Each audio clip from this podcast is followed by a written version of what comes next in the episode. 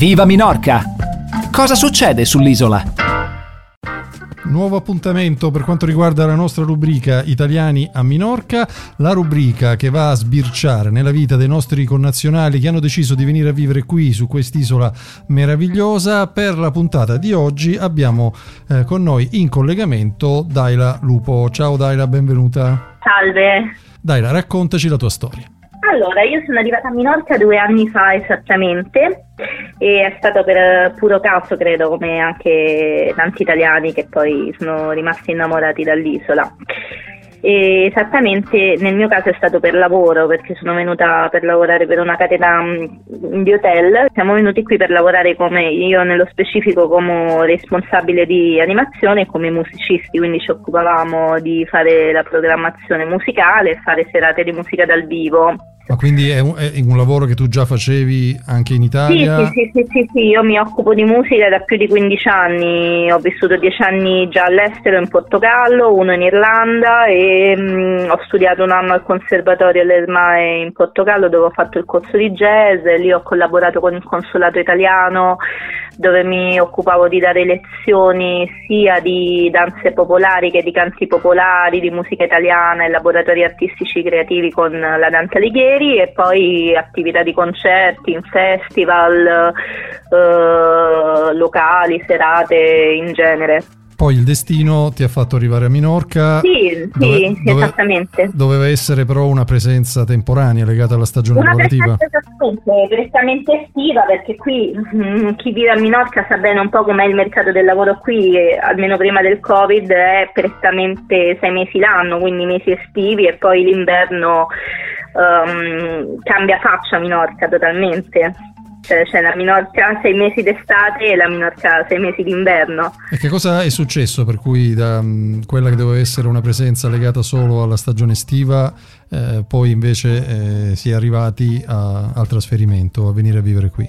Eh, sicuramente nel mio, nel mio caso ha influenzato molto la la, la, calma, la tranquillità del posto, la natura, cioè dipende un po' da quello che una persona cerca, se comunque sia diciamo che le piace la qualità della vita, ah, poi io sono un amante del mare, sicuramente credo che per venire a vivere a Minorca come qualunque isola è complicato se non se non piace il mare, cioè non, non, non, credo che sia una scelta buona per chi non ama il mare o per chi non ama la natura in genere.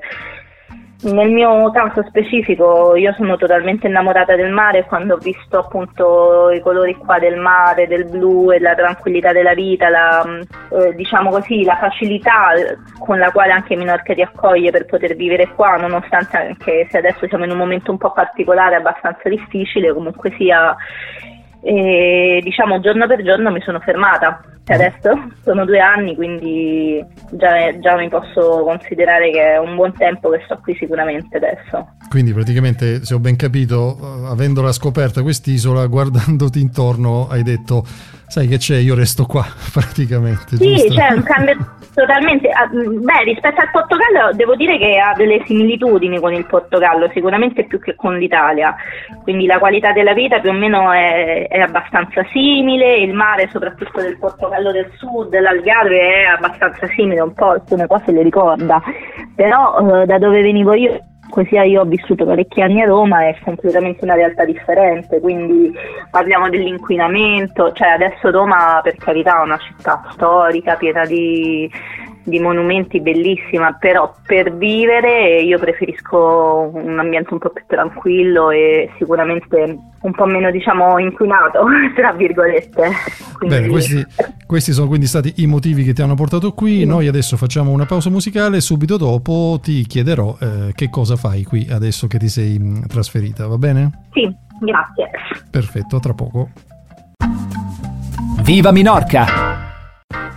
Seconda parte di Italiani a Minorca, siamo in compagnia di Daila Lupo che ci ha raccontato il percorso che dall'Italia l'ha portata in Portogallo e poi a Minorca, di come si sia innamorata di quest'isola, è venuta qui per lavorare e abbia poi deciso di, di rimanerci. Ci hai detto che sono ormai un paio d'anni. Un'altra domanda che io faccio di rito è, è contenta della scelta? Come sono andati questi primi sì. due anni a Minorca?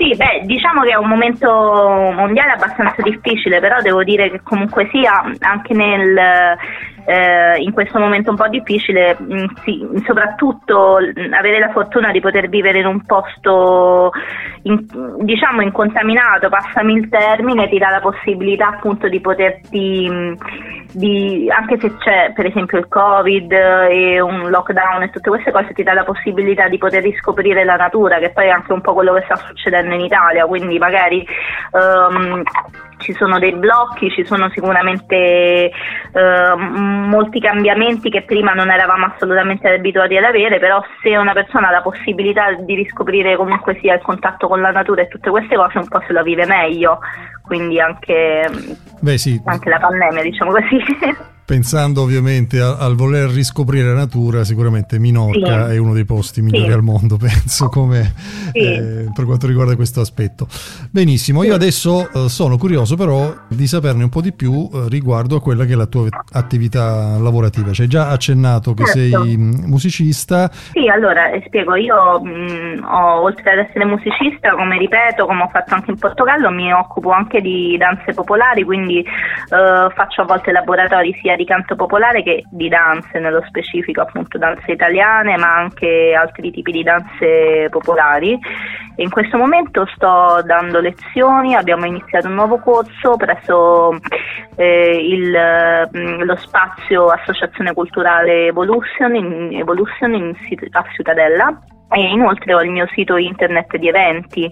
Prima del, prima del Covid collaboravo con un'impresa che organizzava eventi con, con, con vari comuni dell'isola e organizzavamo tutto il tipo, tutto tutte le feste, spettacoli di piazza e queste cose che era Menorca Music Menorca Festa in questo momento collaboro appunto quindi con questa palestra, associazione culturale con Menorca Music che è di Mahon, che è una scuola di musica dove mi occupo di dare lezioni di, di canto sporadicamente come, come mh, loro fanno anche da management per la musica per l'estate e poi ho il mio sito internet di, di eventi eh, che si occupa un po' degli eventi a tutto tondo che è loveeventi.it, quindi www.loveeventi.it.